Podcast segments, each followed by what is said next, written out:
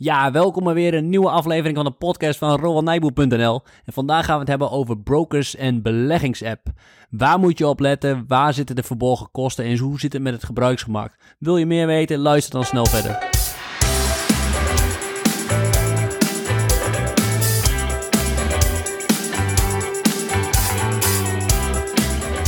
Ja, leuk dat je weer luistert. Mijn naam is Barbara. En ik ben Rowan. Ja, Rowan, deze keer gaan we het hebben over brokers en beleggingsapps. Ja, want daar krijgen we enorm veel vragen over van, eh, van luisteraars en dergelijke. En daar, daar zijn we eigenlijk helemaal klaar mee. ja, dat is niet waar. nee, nee, nee. nee, ik vind het hartstikke leuk, maar het, het leeft, dit onderwerp. Ja, het leeft. Dus een goed moment misschien Ja, om daar een keer veel weer wat- onduidelijkheid. Ja, we hebben al een keer een aflevering erover gemaakt. Ja, hoe je een aandeel koopt. En eh, dat stap voor stap dat dat via een broker gaat. En we hebben al wel wat leuke updates sinds toen, hè? Hoe bedoel je? Nou, dat komen we dan zo meteen wel Oh, op. hè. Anders ga ik dat nu gelijk weer beantwoorden. Ja, Zo ja, alle spanning weer weg. Ja. Ja, en eh, nog één leuke mededeling voor we echt van start gaan. Mocht je de vorige podcast niet helemaal afgeluisterd hebben, dan heb je wellicht de aankondiging gemist. Maar we geven een gratis webinar. Helemaal totaal onafhankelijk, gratis, vrijblijvend. Op 1 juli om 8 uur. En Rowan, het onderwerp is... De krachtige combinatie tussen index beleggen en losse aandelen selecteren. Ja, dus hoeveel losse aandelen wil je nou in portefeuille versus hoeveel procent van je portefeuille is een indexbelegging en vragen daaromheen. Ja, en hoe je dat slim doet. Ja, Ja. En met de gelegenheid om zelf vragen te stellen mocht je die zeker, hebben. zeker, zeker. Ja, het is geheel gratis, dus vind je het leuk? Je vindt in de podcastnotities de aanmeldlink of kijk even op onze website of stuur een mailtje naar info.roannijboer.nl Nou, Roan, laten we beginnen met het onderwerp. Waarom gaan we het nu over dit onderwerp hebben? Nou, ik heb eigenlijk drie redenen. De eerste is de lange wachtlijst bij broker de Giro. En de tweede is dat er sinds die eerste of derde podcast van ons heel veel veranderd is in het eh, brokerlandschap en beleggingsapp-landschap. Ja, dat is nog geen half jaar geleden eigenlijk, hè? Nee, nee het, kan, het kan heel snel gaan, maar daar komen we straks eh, vast op. En de derde is een diepe, diepe frustratie die bij mij zit op, eh, op dat gebied. Oké, dat klinkt goed. En wat gaan we dan precies doen, deze podcast? Ja, even gewoon over eh, beleggingsapps praten en wat de voordelen van de een zijn ten opzichte van de ander en de verschillende brokers en waar je op moet letten en wat voor, ook voor welke persoon nou wat geschikt is. Oké, dus we gaan gewoon even die diepte in op, eh, op die brokers en ze onderling vergelijken en een beetje eh, kijken wat daar nou allemaal speelt. Ja. Goed. En je noemde als eh, reden nummer één. De wachtlijst bij de Giro. Ja. 30.000 wachters. Ik krijg heel veel screenshots door van mensen dat ze in de rij staan. En ze, mensen, veel mensen vragen dan, eh, is het misschien handig om een andere partij te gaan eh, zoeken? En eh, nou, ik denk dat de luisteraar daar graag antwoord op krijgt. Er zitten misschien mensen tussen die nog steeds in de wachtrij staan. Maar de wachtrij zakt nu toch wel aardig snel. Ja, de tempo van het verkleining van die rij gaat vrij snel, want de Giro is dat aardig snel nu aan het wegwerken. En door een combinatie van corona en heel veel extra aanmeldingen, ja, dan konden ze die piek niet aan. En Ja, het blijft natuurlijk wel jammer als je iemand bent die dacht... Ha, Ja. ik weet nu wat ik moet doen. Profiteren van zo'n dip. Ik ga beleggen. En dan eh, krijg je eigenlijk een beetje de... Ik weet nu geen spreekwoord dat hierbij ja, hoort. ja, ja, ja. Mijn neef die wacht al jaren op de crisis en die komt dan eindelijk. En als je dan, ik weet niet of hij een broker-account heeft, maar als je dan niet gelijk toe kan slaan doordat je in de wachtrij moet staan, ja, dan eh, is Ja, jaren gewacht op je kans en dan eh, sta je in de wachtrij. Oké. Zonde. En daarom ook veel de vraag van, moeten we misschien naar een andere broker eh, en die wachtrij eh, dan negeren? Wat is daar op je antwoord? Ik zou, eh, ik zou het eerlijk gezegd niet doen. Uh, Zeker als je belegt voor de lange termijn. En eh, ja, daar richten wij ons toch een beetje op. Waarschijnlijk word jij er hartstikke moe van hoe vaak ik dan het woord de lange termijn gebruik. Maar dat, dat dan die extra maand die je nu zou moeten wachten... dat dat niet uit kan tegenover de totale extra hogere kosten... bij elke andere partij eigenlijk. Ja, ik ben benieuwd, want hier komen we vast toch op als we een beetje meer de apps gaan vergelijken. Maar ik heb helemaal geen beeld bij wat op de lange termijn dat verschil in kosten precies is. Tussen of je nu gaat wachten op de Giro of dan toch uit ongeduld een andere eh, app gaat kiezen. Maar daar komen we vast straks nog op. Ja. En eh, een tweede reden die jij noemde was, ehm, je hebt nog de frustratie genoemd en Ja. je hebt nog... eh, En de veranderingen in het landschap. Want ik weet nog dat we die eerst, als we het over die veranderingen hebben, dat we de vorige keer zeiden, toen kwam Flatex, die Duitse broker, kwam net naar Nederland met gratis handelen. oh ja, Nou, daar was, daar was, daar was Nederland van over, ja, dat, wat geweldig. En ik vind wel mooi, Nederlanders zijn gemiddeld wel kritisch, dus die denken, nou, gratis, dat, eh, dat vertrouw ik niet helemaal. Dus eh, dat vind ik wel mooi. In Amerika is het, is het best wel de standaard. Het leek echt heel goedkoop, want ook als je je order daar uitvoerde, kreeg je echt de beste deal. Ik heb dat zelf eh, getest. Ja, er staat ergens nog een verdwaald blogje op Ja. onze website daarover. Ja. Ja. Ja, als je dan vijf aandelen Heineken koopt via de Giro of via Flatex, dat heb, zo heb ik dat gedaan. En ook verkopen. Waar, eh, blijft dan de, waar zijn dan de meeste verborgen kosten? En dan dacht ik, ik, ik heb Flatex te pakken. Hè. Ik, eh, Ja. Ze verdienen het eh, achter de rug om wat ik had. Maar dat was dus niet zo. Ze gaven zelfs betere prijzen.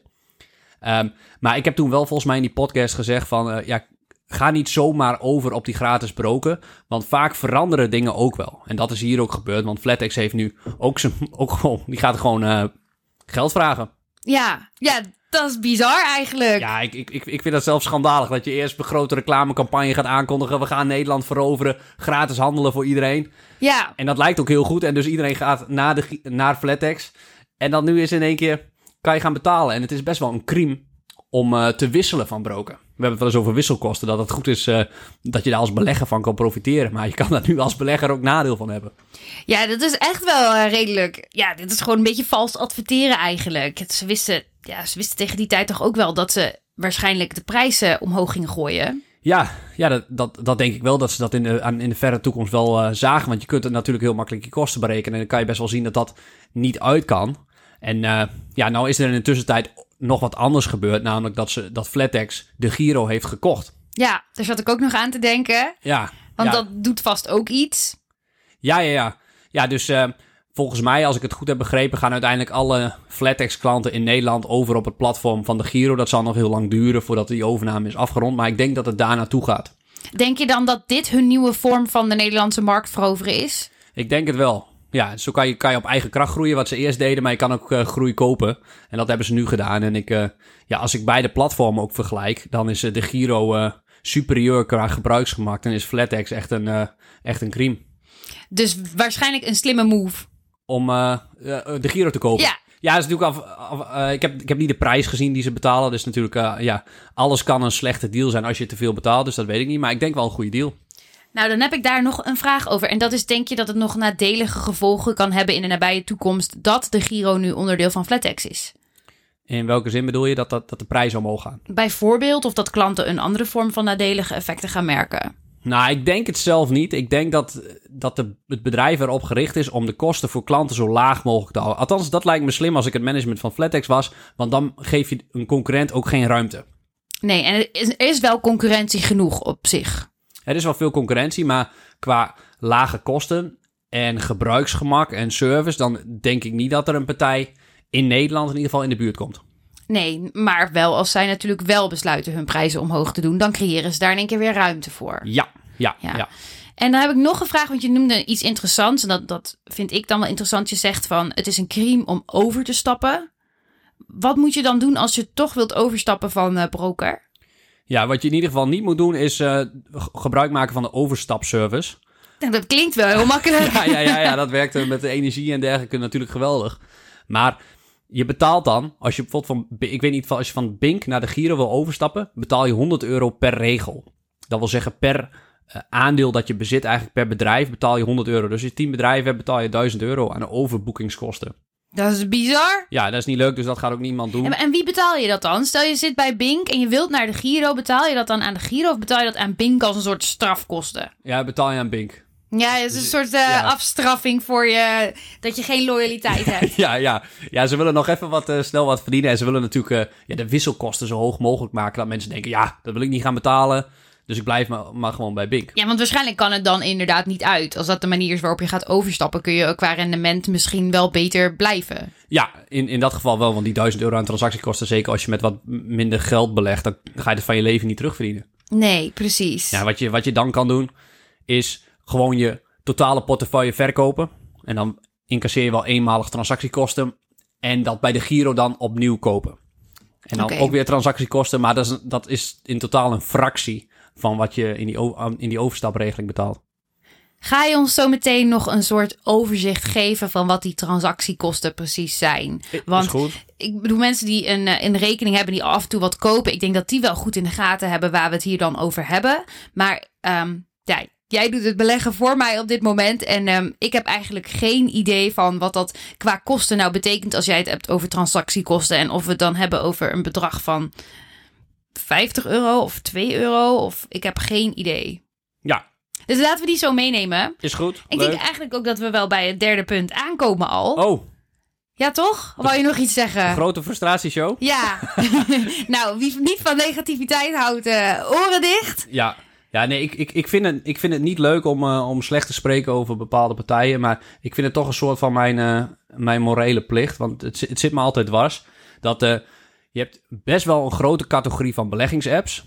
En zeker als je intypt bij Google dat je wil beginnen met beleggen of zo. Dan zijn dat vaak degenen die bovenaan eh, staan met adverteren. Ja, ik heb dit wel vaker gezegd, maar toen ik jou nog niet kende en ik ging me wat verdiepen in beleggen, toen kwam ik op Bugs uit. Die zit vast in jouw rijtje. Ach, En dan kan je van dat gratis... Ja, ja, ja, we gaan al overeind staan. Eh, maar dan krijg je van dat gratis oefengeld, een soort van. Nou, ik was gelukkig snel afgeschrokken, want dat oefengeld, dat jaste ik erdoor. En dat, eh, ik snapte helemaal niks van wat ik deed en ik werd er ook niet wijs uit. En het ging alleen maar omlaag. En ik dacht, oh mijn god, dit moet niet met mijn echte geld gebeuren. Dus ik ben heel snel weer afgehaakt. Ja, ja, dat is super, super slimme marketing is dat. Want dan ga je oefenen en bij een aantal gaat dat goed en die denken dat ze het kunnen. En die gaan dan met echt geld dat doen en dan eh, gaat het soms ook goed, maar eh, in het merendeel van de gevallen niet. Dus eigenlijk was ik gewoon zo slecht in dat beleggen van nature... dat zelfs het marketingtrucje niet op mij werkte. Ja, nou, ja, ja. ja nee. Ik, eh, ik sprak laatst iemand die gewoon eh, geld gewonnen heeft. Echt geld via Bucks. Dat was, dat was de eerste die daar echt eh, geld mee heeft gewonnen. Maar als je het over Bucks hebt. 80% van de mensen die verliest daar geld. Hallo? Hallo? 80% verliest geld met beleggen. Ik denk dat het vrijwel onmogelijk is om op de lange termijn geld te verliezen met beleggen. Ja, en even, dit zuigen we niet uit onze duim. Hè? Als je nu dat intypt op, volgens mij als je het zelfs intypt op Google nu, dan staat er zo'n disclaimer bij. En ook als je naar de App Store gaat en zo, dan staat er gewoon zo'n disclaimer bij dat rond de 80%, volgens mij zag ik gisteren eentje met 76%, Ja. 76% van de bla bla bla beleggers verliest geld. Ja. Nou, dat is, dat is toch, dat is dus in ieder geval van de vier mensen die daar wat gaan doen, gaan zien drie hun geld verdwijnen. Of in ieder geval een deel van hun geld verdwijnen. Ja, ja 1 op de, 1 op de 5. Maar is het dan niet zo dat ze bedoelen van, ja, je gaat snel omhoog, maar van dat snelle omhoog gaan verlies je ook een klein stukje weer. En dat ze dat dan ook meetellen als verlies? Ik weet niet. Ja, ze, ze rekenen gewoon het in euro's. Dus wat dat soort apps ook vaak doen, is bijna geen transactiekosten. Maar er zitten dan heel veel verborgen kosten in. Omdat via dat Bucks, en er zijn nog een andere paar namen, dat werkt alles met hefbomen. Omdat je daar alleen in CFD's kan handelen. Contracts for Difference. Een soort opties. In ieder geval allemaal hefboomproducten. Hetzelfde als turbo's en sprinters, dat soort producten. En ja, daar ga, daar ga je het gewoon in afleggen. Want met die hefboomproducten, daar betaal je. Dan maak je gebruik van een lening, van een hefboom. En daar betaal je rente over. En die kosten zijn dan zo hoog dat je daar al bijna niet uit kan komen. Ja, misschien kan je een voorbeeld geven om dat te verduidelijken hoe zo'n hefboom werkt. Bijvoorbeeld, ik eh, leg 100 euro in om te beleggen. Is goed. En, en dan? Oké. Ja, stel je koopt voor 100 euro aandelen Shell. Vijf stuks bijvoorbeeld. Ja, en laten, we, laten we doen dat één aandeel gewoon 100 euro kost. Ehm, als je normaal een aandeel koopt en het aandeel gaat 10% omhoog. Ja, dan heb je dus 10 euro rendement in dit geval. Ja, ik heb dus één aandeel gekocht voor 100 euro. Ja, ja. Maar je kan ook een CFD of een optie op dat aandeel kopen. Dat ene aandeel Shell. En dat wil zeggen eigenlijk dat als jij bijvoorbeeld een hefboom van 5 hebt, dat jij maar 20 euro zelf in dat aandeel stopt van je eigen geld. En de andere 80, die leen je. En in dit geval, doordat je er maar 20 euro zelf in stopt, en als de beurskoers van het bedrijf met 10 euro omhoog gaat, met 10%, dat betekent dat jouw inleg van 20 euro, daar komt een tientje bij op. 30 euro, dat betekent dat je in één keer een rendement van 50% hebt gemaakt. En dat is die hefboom. Ja, dat klinkt natuurlijk heel lekker. Ja, dat is super vet. Als jij, als jij denkt Shell gaat stijgen, als jij dat zeker weet, dan moet je altijd zo'n CFD of een, of een call optie kopen daarop. Dan moet je dat altijd doen. Maar dan moet je 100% zeker weten dat dat gaat gebeuren. Ja, en beleggen gaat over de toekomst. En ik kan je vertellen, dat komt lang niet altijd, eh, komen je verwachtingen uit. Ja, en handelen met eh, voorkennis mag niet, toch? Nee. Nee, nee, nee, dat is zwaar verboden. Dat is waar verboden, daar moet je niet aan beginnen. Oké. nou, dat dus niet doen. Tenzij je een hele goede tip hebt. Dus Dan, eigenlijk... eh, Oh. kijk, kijk, dan krijg je de AFM op je dak. Ja, dat mag, dat mag niet. Dat mag niet. Maar ehm, eigenlijk zeg je dus nu... Ja, CFD en zo, dat kan nooit. Want of je hebt 100% zekerheid en dan heb je voorkennis... of er is gewoon die kleine kans dat je knijterhard nat gaat... als de toekomst net niet gaat zoals jij bedacht. Eh, ja, want een hefboom werkt natuurlijk ook de andere kant op. Dat als het aandeel 10% daalt, dat jij in één keer jouw inleg met 50% ziet dalen. Waardoor je in één keer vrij snel al je geld kunt verliezen. En wat ik daar ook nog wel over zeg, van ook al weet je het waarschijnlijk zeker dat bijvoorbeeld een aandeel gaat dalen, je bent zo overtuigd, ja, dan heb je waarschijnlijk, leid je aan eh, overconfidence en psychologische valkuil. Maar dan nog, en ook al heb je gelijk, dan kan je nog pas gelijk krijgen over een jaar bijvoorbeeld. En niet het komende half Ah, jaar. Niet op dat moment dat je nu gaat voorspellen... en dus heb je wat geld en beurs betreft ongelijk. Ja, en dan ga je als timing alsnog nat. Ja, en nou hebben we pas geleden eh, het eerste webinar gehad van ons membership. En ik vond het heel leuk, want je merkt toch wel dat daar ook wel een beetje, en ik denk dat dat ook heel logisch is, de spanning eh, zit. Dat Ja. mensen toch ook wel een beetje beleggen voor die kick. Ook al zeg jij altijd van ja, blijf een beetje bij de echte kick weg, want daar zitten ook de risico's. Ja, nee, eh, ja, zulke platformen, dat geeft echt een kick. Want je ziet eigenlijk binnen een dag hoe goed het gaat. Je kan in één dag 10, 20% omhoog gaan en omlaag. Ja, hoe vet is dat? Ja, maar je had wel een leuke oplossing voor ze. Oh. Weet je het nog, waar ik op doe? Nou, ik vermoed dat, dat ze dan met een heel klein deel van de portefeuille dat moeten gaan doen als ze die spanning echt nodig hebben. En dan met het overgrootste deel gewoon verstandig voor de lange termijn beleggen. Ja, ik vond het wel een leuke tip. Als je dan echt, echt wilt spelen, reserveer dan gewoon een potje met geld wat je echt kan missen. En waarvan je zegt van, hé, hey, ik accepteer het als dit nul wordt. En de rest kom ik echt niet aan. Ja, ja en dan eh, zeker nu de casino's nog dicht zijn, dan eh, kun je dat mooi daarop, eh, kun je dat, daar mooi losgaan. Even je online verslaving spekken. Ja, en- kijk, dit is de grote frustratie hierin. Ehm, kijk, als we naar het casino gaan, of als we inzetten op sportwedstrijden, dan weten we eigenlijk wel dat we aan het gokken zijn. Ja. En dat we als, op, hoe langer we gaan, hoe groter de kans is dat je verlies leidt. Kijk, als je een avondje casino gaat, kun je geluk hebben, winst maken. Maar als je elke avond in het casino zit het hele jaar, word je geen beter mens van waarschijnlijk. Maar één ding is zeker, je, gaat met verlies naar huis, hoe vaak je gaat. Wat bij dit het geval is, dat je een soort van illusie van controle hebt. Je denkt, oh, het aandeel Shell gaat stijgen en het gebeurt. Dan maak je heel veel winst en dan voel je je de koning. En dan ga je daarna nog weer extra risico's nemen. En dan denk je veel te snel dat het door je kwaliteiten komt, door je skill komt, dat je dat heel goed kan. In plaats van dat dat gewoon geluk is. Want ja, soms gaat een aandeel Shell op een dag omhoog en soms gaat het omlaag. En je kan dat af en toe gewoon goed hebben. Maar hoe langer je. Beetje de roulette tafel eigenlijk. Ja, Als je dan op zwart of rood gaat inzetten en dan, ja, de ene keer best wel vaak is het zwart, best wel vaak is het rood. Dus de kans dat je misschien nog toevallig goed hebt, is ook nog wel aanwezig. ja, Maar als je op de lange termijn blijft spelen, is de kans wel heel groot dat je nat gaat. Ja, ja, en er zijn zelfs wel mensen die naar het casino gaan en die elke avond gaan, die misschien een, een jaar lang elke avond gaan, dan nog steeds winst hebben, omdat ze gewoon zo extreem veel geluk hebben. En zo werkt het ook met, eh, met dat soort eh, beleggingsapps. Ja. Dus dat was de grote frustratie waar je het over had en waarom je het ook even over deze apps wou hebben. Ja, ja ik, heb, ik, noem alleen bu- Bucks, maar eh, Plus 500 is er ook heel erg schuldig aan. Libertex, Markets.com, eToro, Traders Only, van dat soort partijen. En, en, en wat me vooral eigenlijk het meeste frustreert, is dat ze heel erg eh, targeten op jongeren. Echte beginnende beleggen. Ja, klopt. Dat was ik ook toen ik, eh, ik was student, toen ik daarop terecht kwam. Dat zal niet toevallig zijn geweest. Ja, ja, die, en die, eh, ja, dat is natuurlijk een makkelijke, onervaren doelgroep. En die, die targeten ze dan. hey, maar als je nou zegt, ja, maar ik wil gewoon een aandeel kopen, bijvoorbeeld een aandeel Shell, en dat is het enige wat ik wil, kan dat dan via zo'n platform? Ja, bij sommigen wel, maar niet bij alle. Ik weet niet precies hoe die verdeling daar is. Oké. Maar het hele platform is erop gebouwd dat jij zoveel mogelijk gaat handelen. En zo weinig mogelijk voor de lange termijn gaat doen. Want daar verdienen ze geld aan. Oké, oké. Nou, je bent duidelijk, duidelijk tegen die platforms. Ja, sorry, nu gaan we het weer helemaal positief houden. Maar... Ja, ja zijn we, komen we dan nu bij ons derde punt aan? Ja, volgens mij is de derde is het veranderende landschap Ja. in eh, Brokerland.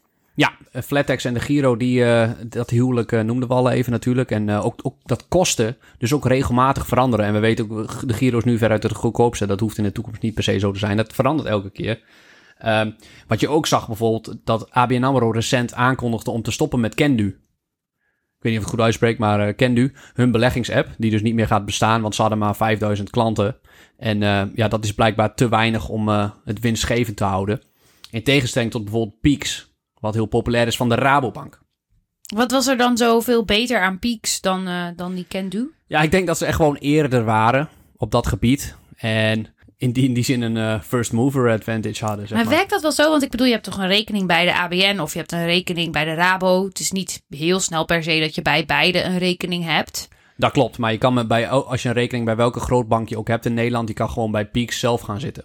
Oké, okay, dus, dus echt, hebben ze echt losgemaakt van de Rabobank. Ja, ja, en je hebt binnen no time een rekening opgezet. Dat is super gebruiksvriendelijk. En het is dus gewoon alleen een app. En wat wel heel grappig daarin is dat je bijvoorbeeld als je in de supermarkt uh, 90 cent uh, pint voor een uh, reep chocola. Nou ja, ik weet niet hoe duur die zijn. Die weet jij natuurlijk overal alle prijzen van. Maar uh, dat je dan elke keer het wisselgeld, dat die naar boven naar een euro afrondt. En dan 10 cent elke keer daarin stort. Oké. Okay. En, dan, en dan spaar je dus onbewust om je beleggingspotje te laten groeien. En dat vind ik een hele slimme strategie, want dan uh, heb je het niet door. En dan, maar dan ben je toch een soort van aan het beleggen. En Peak zet dat dan automatisch in een indexfonds.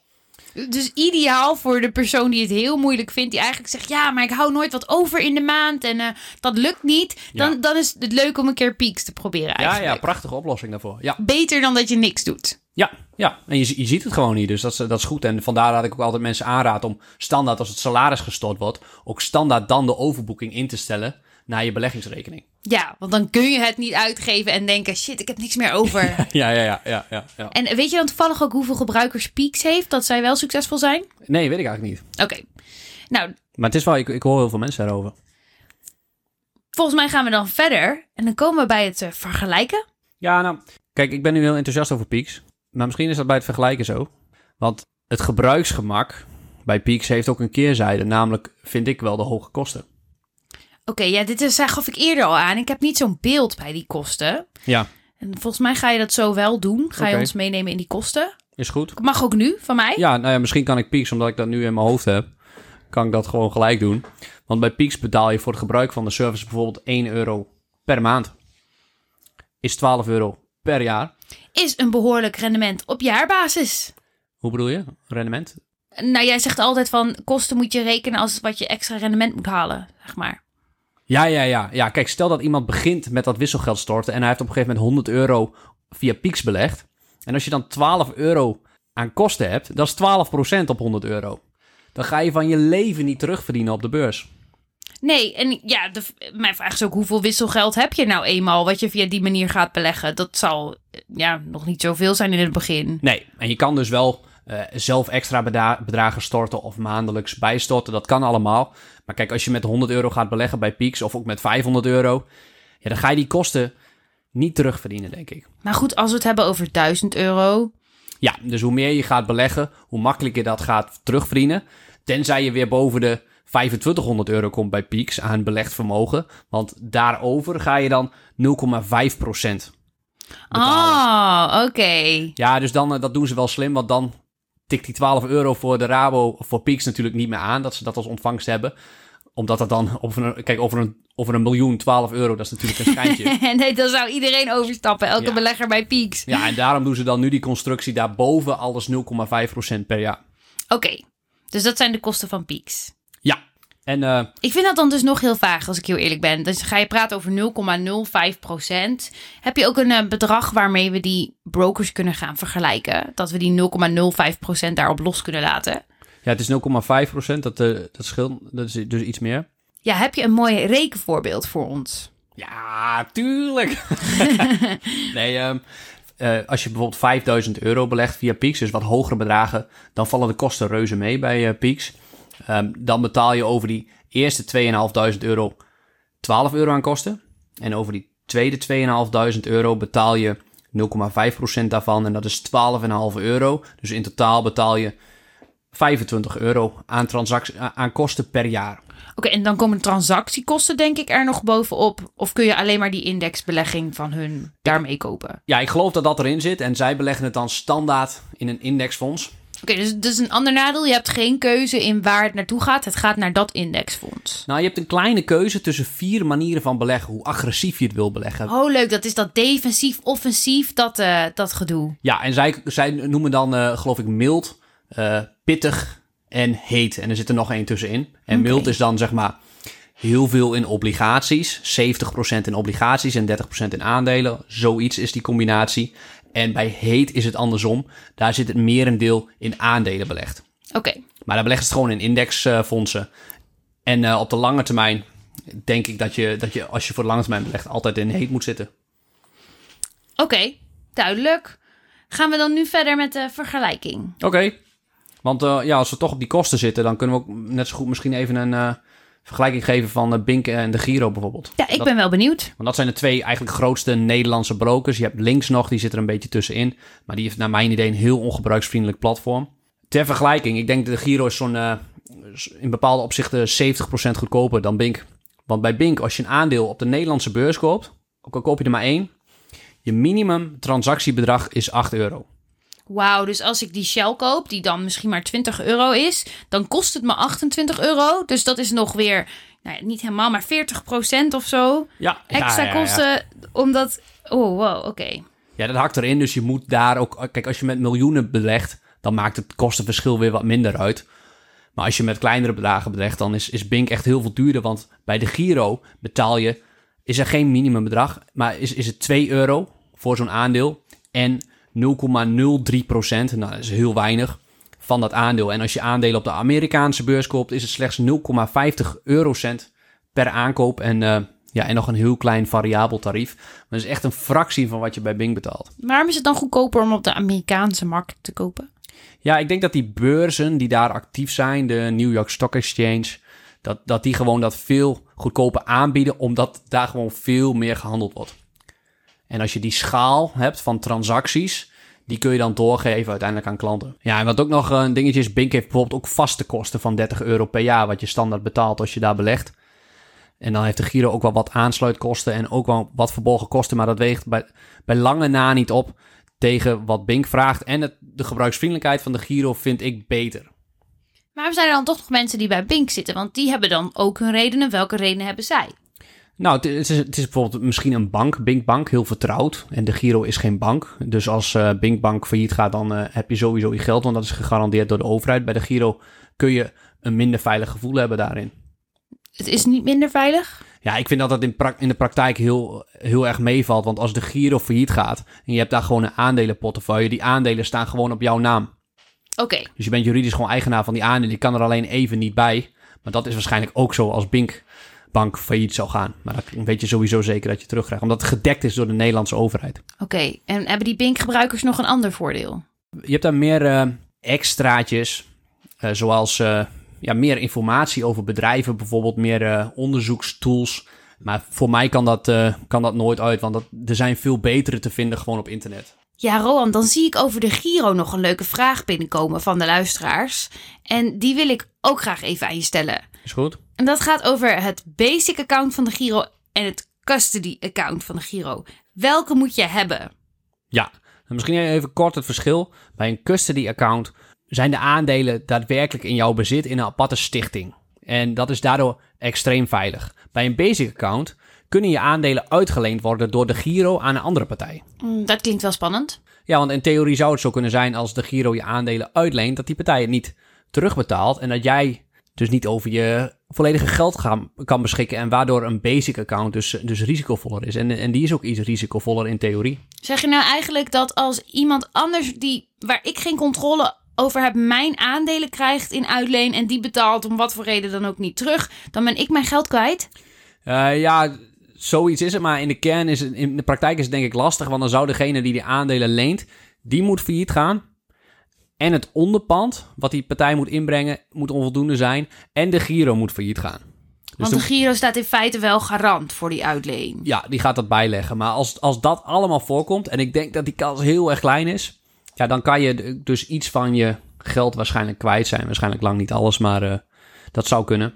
Dat is dus een klein risico waar, waar je als je kiest voor een basic account rekening mee moet houden. Maar in ruil voor dat risico krijg je dus wel veel of nog weer lagere kosten. Oké, dus er zitten voordelen aan, maar daar betaal je in de vorm van risico voor. Ja, ja. Welke moet je dan nou hebben? Ja, kijk, als je met een klein bedrag belegt, dan moet je eigenlijk sowieso een basic hebben, omdat die transactiekosten er dan relatief wat meer in eh, hakken. Als je hele grote... Ja, ik, ik, vind, ik vind zelf een basic account prima. Oké, en welke account gebruik jij? Een custody. Oké, je zegt een basic account, maar gebruik zelf een custody account. Kan je dat uitleggen? Ja, dat is gewoon omdat dat... eh, ik, ik heb dat eh, vijf jaar geleden, ben ik, daar, ben ik bij de Giro eh, heb ik als broker gekozen. En toen was er alleen, nog een, alleen maar een custody account.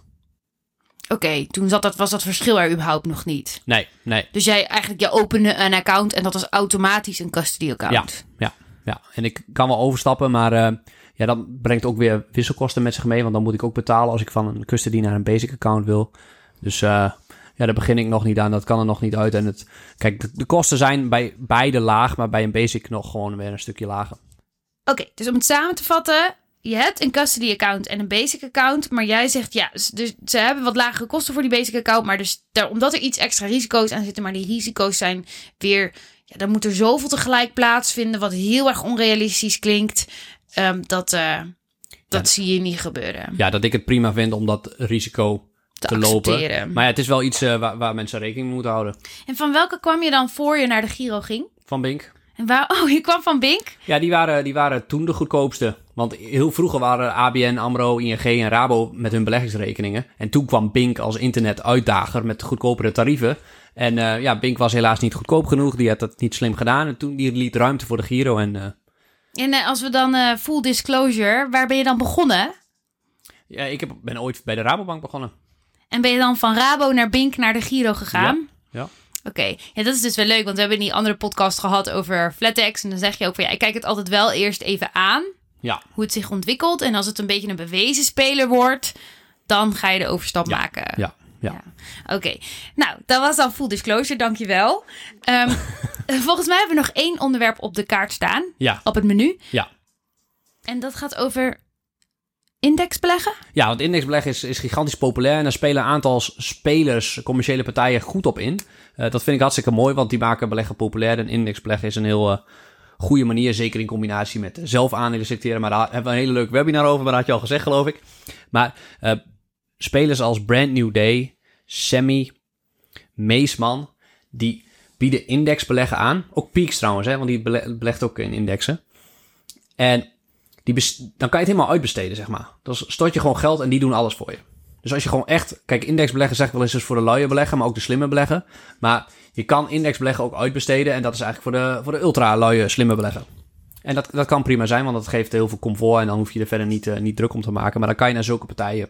En dat zijn prima partijen. Het enige nadeel is dat je daar ook weer bij elke vrij hoge jaarlijkse kosten betaalt.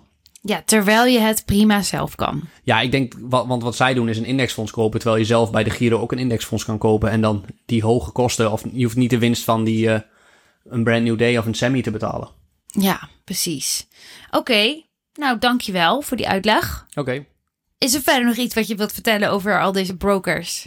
Nee, eigenlijk niet. Eigenlijk niet. Voorzie je nog dat er weer een nieuwe broker naar ons land komt?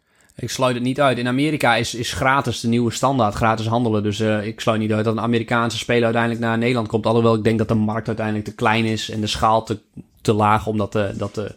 Maar we, gaan het zien. Ja, want je zou kunnen stellen, Flatex tried and failed. Ja, nou ja, of, of er kwam een andere eh, partner langs eh, waar dat eh, aantrekkelijker kon. Ja, Dat ze daarvan gebruik maken. oké. Nou, dan ronden we bij deze af. Eh, oh ja, we zijn nog benieuwd. Als er nou een broker is waarvan je zegt... hey, die hoort eigenlijk in deze podcast thuis... en die hebben jullie nu niet genoemd... Stuur dan even een mailtje naar info.rolandnijboer. Want het kan natuurlijk niet zomaar zijn dat wij een, eh, een broker overslaan... die eigenlijk wel echt genoemd zou moeten worden. En dan horen we dat ook heel graag van je. Ja, lijkt me een hartstikke goede deal. Dat was het voor nu. Oké, bedankt voor het luisteren. Tot de volgende keer. Super, tot ziens. Doeg.